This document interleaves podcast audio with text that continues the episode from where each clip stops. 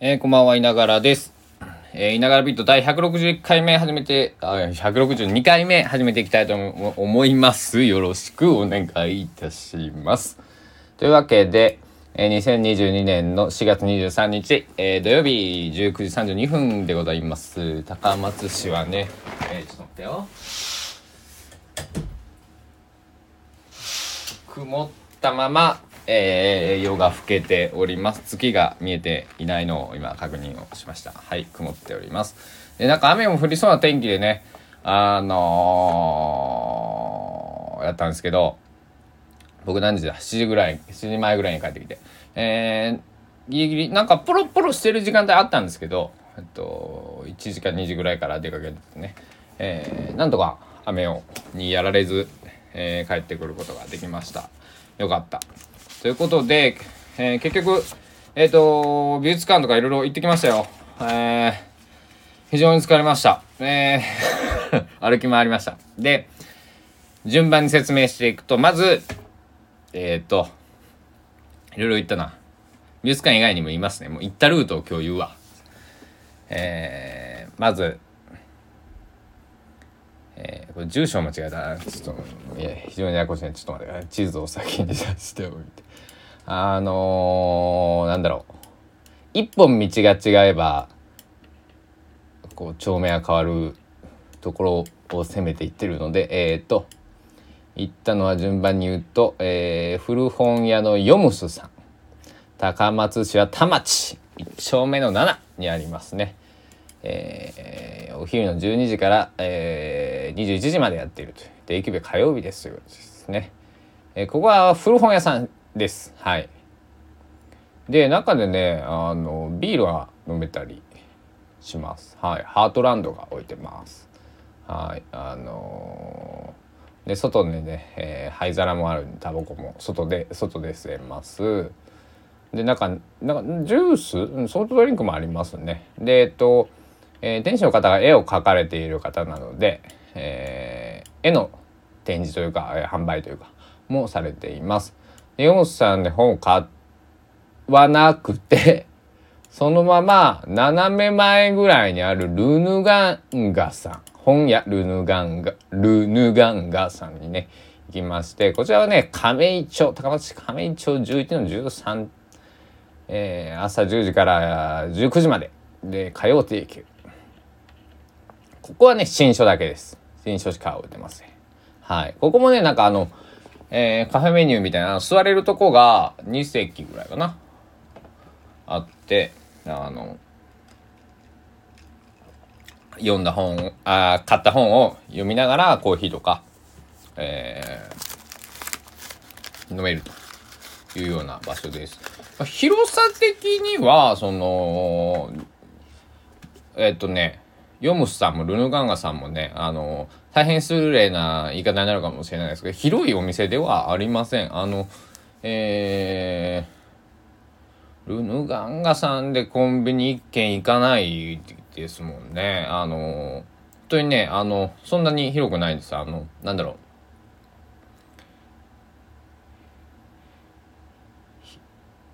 一人で切り盛りしてるバーみたいなぐらいの広さ。ルヌガンさん、ルヌガンガさんもうちょっと広いかな。あの、なんですけど、あの、だからこう、例えば、ヨモスさんでもルヌガンガさんでもそうなんですけど、こう、ダブっちゃったりするとね、あの、お客さんが、あ、じゃあどうぞとかね、いうような、えー、そういう、ちょうどいい広さ。あの、なので、あの、なんだろう、こう、大きい田舎の郊外型の本屋さんって、やっぱ本のその、ななんだ、数で勝負だと思うんですけど、ヨムスさんとかルヌガンガさんってすごく、えー、だから狭いってことは、何を注文するかをすごいね、あの、何を買い取りしてくるかとかっていうのを、多分、こだわられてるんだろうと思うので、あの、なかなかね、あの、いいですよ。はい。あの、ぜひ、高松市近郊の方は行ってみてください。大体僕も週1回ぐらい覗いてます。はい。で、その後、えー、本来の目的地である、えー、高松市美術館に行きましてであれですよねあの名前出てこない えっと市民ギャラリーで行われていたえー、っとあれをもらったんですけどえー、っと名前が出てこない。まではねえー、っといろいろね出かけるとねあのパンフレットをねもらってくる癖があるんでねあのえっと今日見たのはえっとこっちを見た方が早いかな。えっとねえー、市民ギャラリーの方は、もう書いてない、あ、書いてない？書いてない？もしかしてこれ。ちょっと待ってくださいね。あ、これだ、あ、ちょちょちょ、おる？本当にね、高松いっぱいあってさ、あの、嬉しい目なんですけど、えー、マジでちょっと見つけれないね。えー、どこだ？でもそんな言うたって、そんなさ10分20分かからないんでね。ちょっと待ってくださいね。あったあったあった。これをえっ、と第33回美術教室ドゥドゥ作品展っていうのが、えっと、4月19日から火曜日から、えっと、明日24日の日曜日まで、えー、市民ギャラリーで、えー、開かれているってことで、えー、こっちを見てきました。常設展と、えっと、企画展もね、あ特別展で書いてますね。特別展。常設と特別展もやってるんですけど、で、えー、シビパス、えー、パスポートでねえわ。えー、あれをね、あのー、名前出てこん。ごめんなさい。あのー、あれですよ。えー、年パスと思ってるんでね、えー、いつも入れるんですけど、えー、そっちは今日はちょっとあえて行かなかったです。はい。えー他のとこに行かなくちゃいけないんで、えー、行かなくてっていう感じです。です。えっとね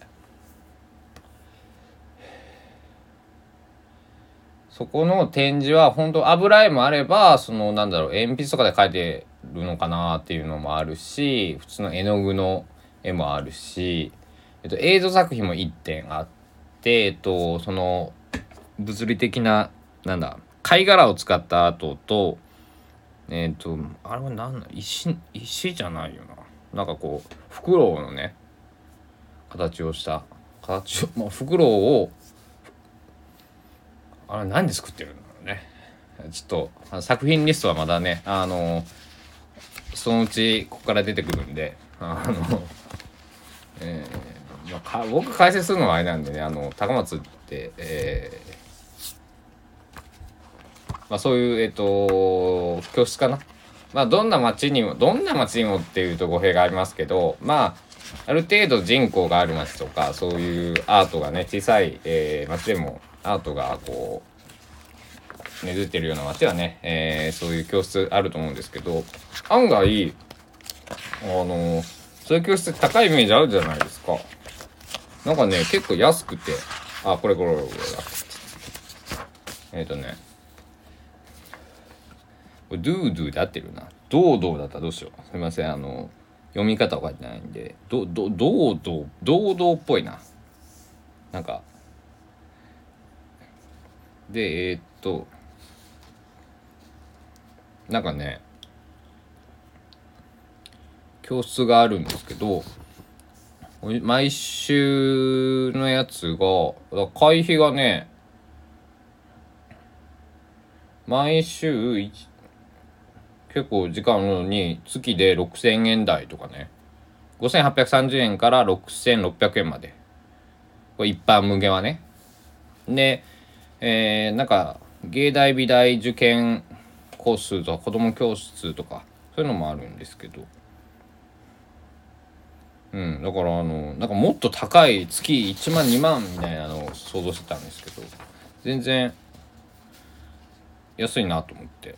まああのちょっと一応見学行ってみたいななんてね私も思ったんですけど、えー、まあそれは一旦置いといてあれはあの鳩鳩じゃない。あ れフクロウはあれはえー、っと作品がいっぱいあるんで。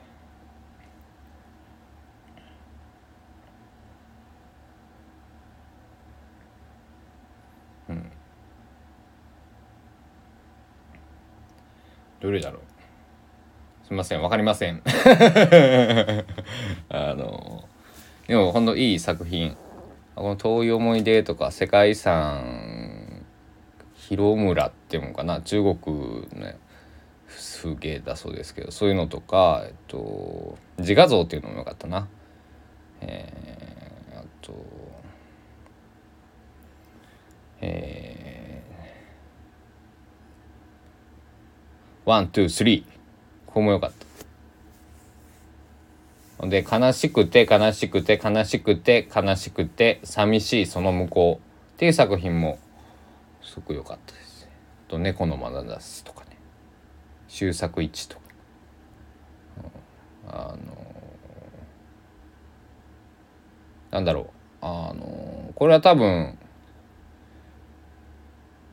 その美術教室の作品展なのでこのがっつり、えー、なんだプロの方っていうのはあんまりいないのかなって、えー、勝手に想像してしまったんですけどでも非常にクオリティの高い作品たちばっかりであのやっぱりなんだろういいなと思いました。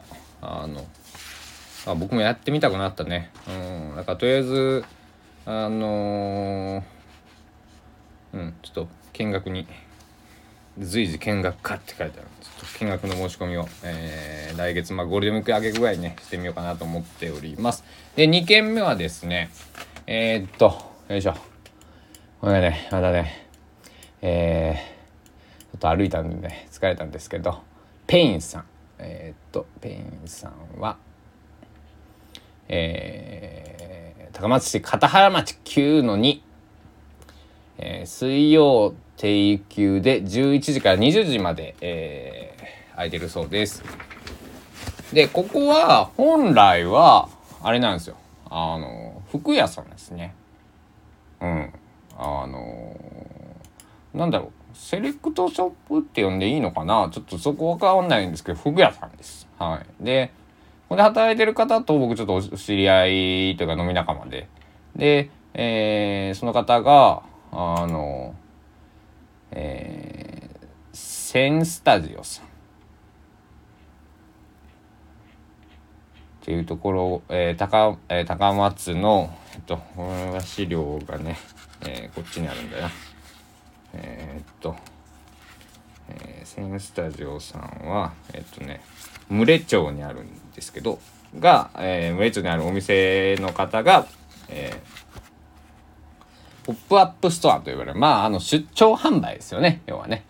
をやられていて、えっと、木でいろいろその器とか、あの、花の、えー、花瓶、えー、おえー、あれですよ。展示を、展示をして、かつ、その販売をしていると。これだな。センス、あら。センスタジオさん。あとセンスタジオさんホームページが出てこないえー、っとえー、っとインスタグラム。センスタジオさんの資料もあるんだけれども、えー、もういものがいっぱいになりすぎてちょっとわからなくなっているのでえー、っとよいしょ。これのこれですね。でえー、っとセンスタジオさんは場所がこれか。おっと？あこれはちょっと待ってくださいね。おっと。そっちにいた。まああの群れ町のね方にあると。僕名刺というかあのショップカードもらったんですけど。ちょっともうありすぎてね。まあここもちょっと あのー、すいません。あのセンスタジオさんとあの高松市牟礼町と調べてもらったら出てくると思います。もしくは高松市、えー、片原町のペインさんのね、インまあ、インスタを見てもらったらね、えっと、えー、ありますんで、えー、資料がいっぱいすぎて本当すいません。えっ、と分かんなくなっちゃって、えー、ますが。はい。で行ってきてえっ、と恥ずかしながらちょっと商品を買えなかったんですけど、えー、買いたかったんですけどなんかねあのー、今あのー、僕の家家具問題というのが発生してまして。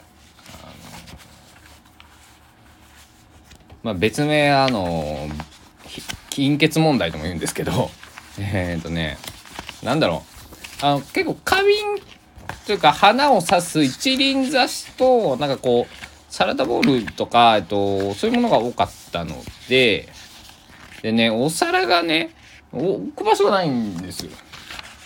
けどあのお店の方には結構もっといろいろ豊富に、えー、商品があるってことででねあのコップみたいなのがあったら欲しいなと思ったんですけどなんかあのそれはサンプルしかなくてでこれから作りますってことだったのでじゃああのえー、出来上がったぐらいのタイミングでまたあのそっちの、えー、本店中か本来のお店の方にお伺いしますっていうことでね、えー、そのオーナーさん、えー、とお話をしてねオーナーさんというか、えー、アーティストさんというかまあ、えー、お店の方とお話をして帰ってきたというところでございます。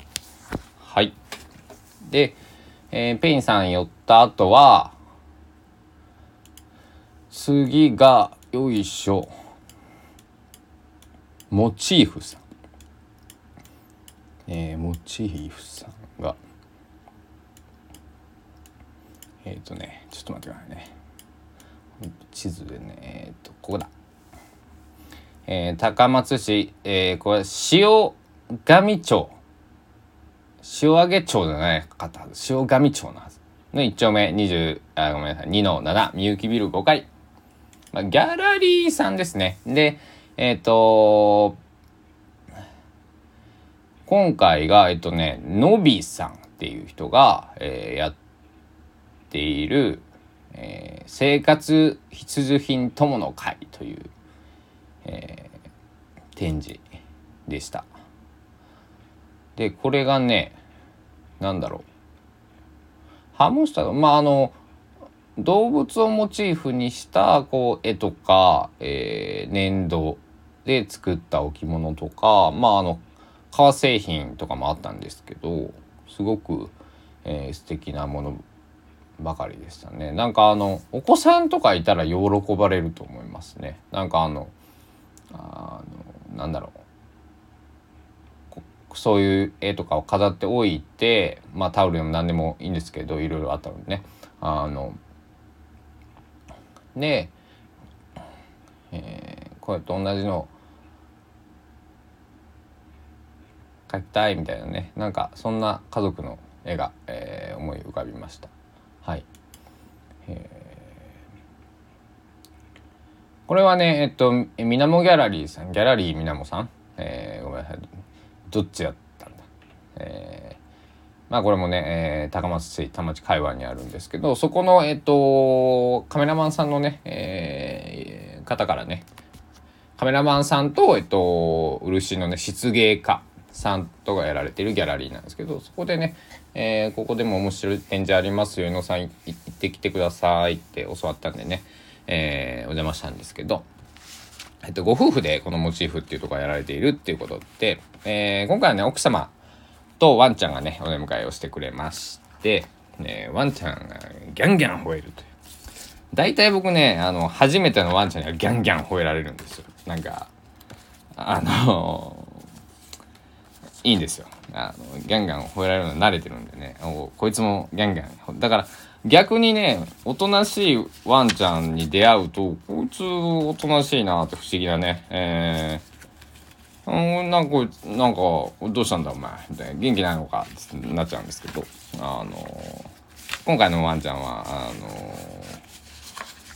ギャンギャン言ってくれたんで、おギャンギャン言ってこい、持ってこい。ももっとお前、ギャンギャン言えるだろうとか思いながらね、えー、そんな感じだったんですけども、えモチーフさんは次回も、えっと、4月30日から5月15日まで、これはグループ展っておっしゃってましたね。えマイファミリー2022っていう、えー、個展をされるそうなので、個展、グループ展をされるそうなので、ぜひぜひ、えー、皆さん、また足を運ばれてください。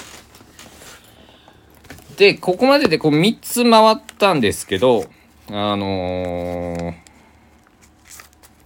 3つで合ってるんですよ。あ3つ、個展は3つ回って、店は、えっと、ルヌガンガさんとヨムさんも寄ってるんで5件回ったと。全部でね。5ポイント。5箇所回って。でその、えっと、モチーフさんに行く前にえっとねこれも同じ塩上町2丁目。9の20お花屋さんの茎さんに、えー、前を通っただけなんですけどね、えー、日曜日と水曜日、えー、12時から19時まで営業してます。茎さんに、えー、寄ってきてここのえっとお店の方ともね、えー、ちょっと、えー、お試合になりまして、えー、あの前通ってちょうどね花を、えー、行けてるとお仕事ねお客さんいらっしゃったんでいなかったらねちょっとこう入って声かけてこ来ようかなと思ったんですけどね。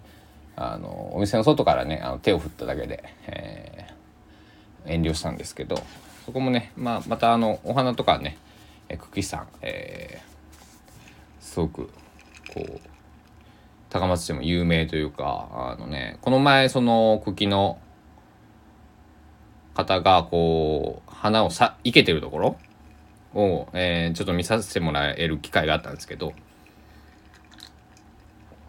まあ美しかった。何が美しかったっつってそのね花をこういろんな花をねこうミックスしてこう一つにしていくところを見たんですけどいろんな種類のね花というかあの草草というか、まあ、植物も含めてね。であバーボンが美味しいですね。そのいらないこう葉っぱをこうなんかそぎ落とす。そのねこのね親指でやられたんですよ。プシッて。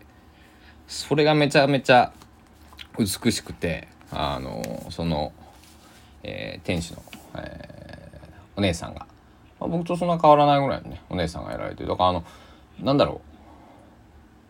結構ね高松ってこうまああのいつも話しますけどあのいろいろやられてる方多いんですけど結構ね僕世代その、え、みなもギャラリーの方とかも僕より年下だと思うなあの2人はね、えー、年下ぐらいの子たちが、えー、お店持ってたりギャラリー持ってたりこうやって花屋さんやってたりとか。えー、この前もね、えーまあ、10周年を祝ったメメロバーもね、えー、僕のお姉ちゃんぐらい、えー、そんな年変わらないんでね。あのそれで10年やってますからねメロバー。すごいよね。うん。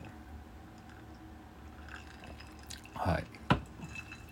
えーメロンバーの、えーと、店主のニャベさんはあのフリー素材だって言ってたんで私の写真はフリー素材だからどんどん上げてくれって言ってたんで、えー、そのうちなんか、えー、あげようかなと思っています えーえー、そのそのうちこのラジオにもねまたゲスト出演ね、えー、してくれるでしょうはい、えー、ギャラは、えー、いっぱいまたお酒を飲みに行くんでそれで許してください えー、でえっ、とまあ持ち主さんによってで、僕は腹が減ったんですよね。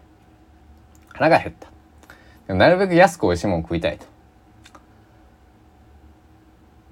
で、なぜか僕は 引き寄せられるように、えー、唐町2丁目9の7にあります。ナタ書。古本屋さんですね。ナタ書に行くわけですね。これがね。ナタ書はもう、あの聞いてた時間だだともう閉まってる時間だったんですけどあの空いてて空いてたんでもう入っていったんですけどで店主の人に「あのどどこで飯食ったいっすか?」って聞きに行こうと思ってどんな古本あの使い方だっていうねあのとこなんですけどあの完全予約制の古本屋さんで、えーたまにね、えー、ツイッターとフェイスブックを見ていたら、えー、今日は予約なしでもこの時間は、えー、入れますよとかっていう日があるんで、まあ僕もまあ、街を追ったらね、必ずまあ、ナタショさんの前は、まあ通るようにしていて、あのー、なんだろう、まあ必ずではないけど、まあなるべく通るようにしてて、空いてるかななんてね、えー、思ったんですけど、で、空いてて えー、本は買わずにタバコを吸って 晩飯食うとこ決めて帰ってきた。あのすいません。そんな使い方して。あのまたビール持っていくんで許してください。えー、でもう一個ねレコード屋さんに僕寄ろうと思ってたの忘れてたんですよね。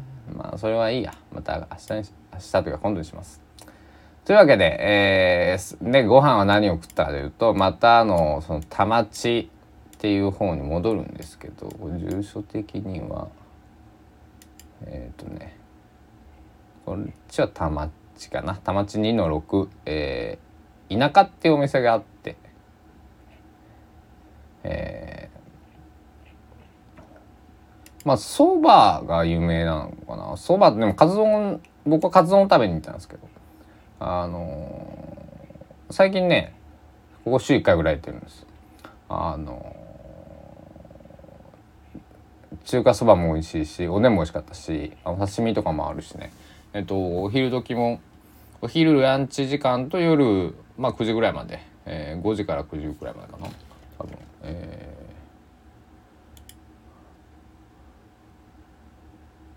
ー、今日は8時か。なんかあの夕方？アイドルタイム？3時5時とか2時5時とかはやってないですけどね。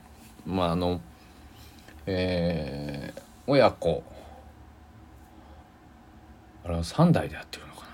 まあ親子なのか分かんないですけど。そんな感じのね多分80代と思わしきおじいちゃんと、えー、その娘さんらしき人とそのまた息子さんらしき人と3人でやってるアットホームななんだろう落ち着く落ち着くんですよ。あのすごいねあと美味しいの。本当もう手作りでこのねなんだろう。あのねうまいんですよ。はいうまいんですよ。あのなんだろう。だからあれですよね。あのなんだろうこうご失礼な話ですけどカツ丼とかで別に家でも作れるじゃないですか。けどもうそうじゃないんですよね。家でも作れるし、えー、例えばもっとチェーン店でもね。えー、でもあの650円なんですかカツ丼。安いでしょ？あそれぐらいするでしょどこで食べるもっと高いよね普通はね。で安くて美味しいんですよ。で量もあのなんだ？29歳の男は満足。まああのかなりお腹減ってる時は中華そばとかも一緒に頼んだりするんですけど。えー、まあビールも飲めて、えーハイボールはなかったウイスキーはなかった。日本酒、えー、焼酎は芋と麦とあってって感じだったかな。と瓶ビールと。で、えっと、おつまみとかおでんとかも置いてあってね、えー、すごいいいんですね。はい、でここによって僕は、えー、帰ってきたと思いきや また、えー、中古ショップ某中古ショップと本棚探しのために中古ショップとあとカメラ屋さんにフィルムのお値段は最近どうなんだと。まあ高くなってるのはもう分かりきってることなんですけど。あと掘り出し物のカメラないかななんてね。買うつもりないんですけどね。あの、友達とかにね、教えてあげようと思ってね。えー、はい。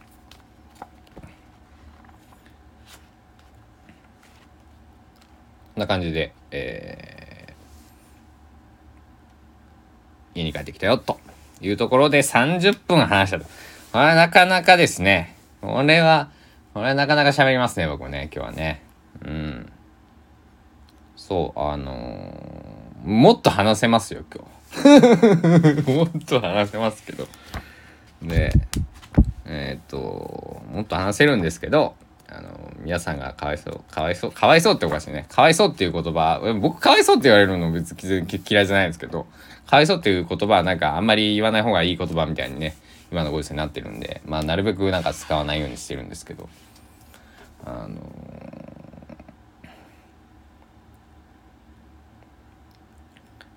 えー、でもなんて言うんでしょうね。あのまあいいやこの話はいいや。はい。そんな感じの一日を過ごしました。今日はなんでこうやって一日の行動を全て言ってみたかというとえー、その古本屋のヨムスさんの、えー、店主の方が、えー、ブログを書いてらっしゃるんですけどあの一日のあったことを全部書いてらっしゃるんですよ。で今日その、えー、とヨムスさんで、えー、本を一冊買ってきたんですけど、えー、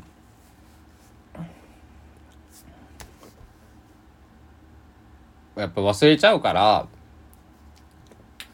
書いてるんだってんで後から「えっとあれ何だったっけ?」って思い出すのにも便利なんだっておっしゃっていてあの僕も、えー、おっしゃる通りだと思うし、えー、まあこのラジオもねあの何年何月何日天気どうで気温がどうでとかって言いますけど、まあ、それもね、えー、一つそのそういう理由があって、えー、聞いて。えー、言っているんですけど、ダメだね。ちょっともう、あの、疲れが隠しきれませんね。あのね、今日ね、あの、最終、結論、結論は、あの、もう美術展とか、美術とか、そういうアートとか、あの、その関するものを見るのは、僕は1日に2件までに決めました。あの、ダメだ。あの、3件もあったけどね、あの、えー、今回は、はギリギリいけました。展示が少ないところを参加しもあったんでその量がそのなんだろうな。えー、それでもどれぐらい見たのかな。作品数で言うと150点ぐらい多分見てるかなと思うんですけどもうそれで限界です。僕の今の脳みそは。あのーなので、あの、もっと広い会場のところ、この高松市美術館の今、顔展っていうのをやってるんですけど、あの、それとかだと、かなりのスペースがガーッとあるんで、教室、えー、5個分、6個分ぐらいのスペースかな、えー、に展示をしてあるんで、それ見るだけで、こう、エネルギーを使う。結構真剣に見ちゃうんでね、あの、もっとゆらっと、えー、気楽に見てもいいのかもしれないけど、まあ、今回はその会期がねあの明日までの会期のやつを見に行ったんであのやっぱり焦りもあってね、えー、時間もちょっと午前中から出ていこうかと思うんだけど昼からになってしまったんで、えー、そんな感じになったんですけどでもいろいろ味わわせていただいてでこれがねあの全て無料で見えるっていうそれがすごいことですよね。あのうん。もう高松市の皆さんに拍手ですよ。香川の皆さんに拍手。えー、もちろん、えー、僕はバスに乗って行って、えー、とか、えー、車で行ったらガソリン代もかかるし、えー、駐車場代もかかるんだけれども、えー、会場にで触れさせていただくのは無料で済むと、えー、いうのは非常にありがたい。うん本当にいいことですね。うん。これまだまだ話せるぜ。どうしますか？どうしますか皆さん？1時間も僕の話を聞けますか？でもあれですよね。1回10分ぐらいで最近更新してたんですけど、どうなんです？皆さん。あの、どうなんだろうね。最近ね、でも聞いてくれた、聞いてるよ、時々ってね、毎日あの全部はよく聞けないけどって今日もね、言ってくださった方いて、あの、嬉しかったんですけども、えーまあ、まあいいや。僕、いながらビートだから僕が好きなだけ喋ればいいので、ちょっともうちょっと喋るわ。えっと、今日は尾崎豊さんの、えー、命日2日前です。あさって、月曜日が命日。で、えー、今日、えー、この後21時から BS プレミアムの方で、えー、尾崎豊の一番最後のライブが、えー、放送されます。うん。で、これね、DVD でね、ザ・デイ約束の日っていうのが出ていて、えー、尾崎が亡くなってすぐかね、まあ1年ぐらい、1周期ぐらいの時に出たやつなんですけどね。だから30年ぐらい前の話なんですけど、えー、それの、えー、4K リマスター。ということでね、えー、リマスターをしていかないとこうまあもの映像とか劣化していくばっかりだと思うので、えー、前回のだってリマスターっていうか前回リマスターじゃないもんね。リマスターっていうかもうだって1年ぐらい前のライブをバーンって放送しただけだから、まあ、リマスターもクソもないのかもしれないですけど。今回はだから、えっと、4K BS プレミアム 4K の放送もあるそうなんで 4K リマスターでね見る方もいるということで、え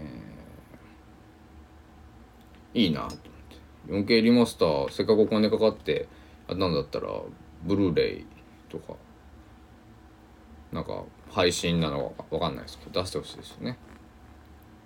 ブルーレイってあれ 1080p までだっけ？はい。ですよね。だから 4K やったら媒体がないのか。そのあのー、配信システムしか無理なのか今のとこは。そうか。まあまあ 1080p で見ればねあのなんだろう。まあでも 4K で見えたら大したことあの 4K に見えるに越したことないですよね。当時はブラウン管テレビの時代のやつを。ね、え、4K で。もうくっきり見えますよ。尾崎豊12弦ギターっていうのを弾いてましたからメインで。12弦のこの復弦の細い弦まで見えるかもしれないって思うと夢がありますねやっぱりね、うん、映画館とかで見たいですよね、うん、というわけでえ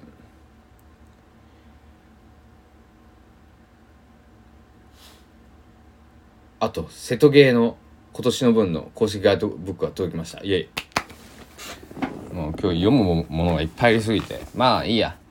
バーボン水割りを飲んでね、えー、たくさん、えー、今日は読み物を進めていきたいと思います。じゃあ皆さんまた明日会いましょう。尾崎豊は1991年10月30日かな。東京都は代々木体育館で。その「また会いましょう」と、えー、言って。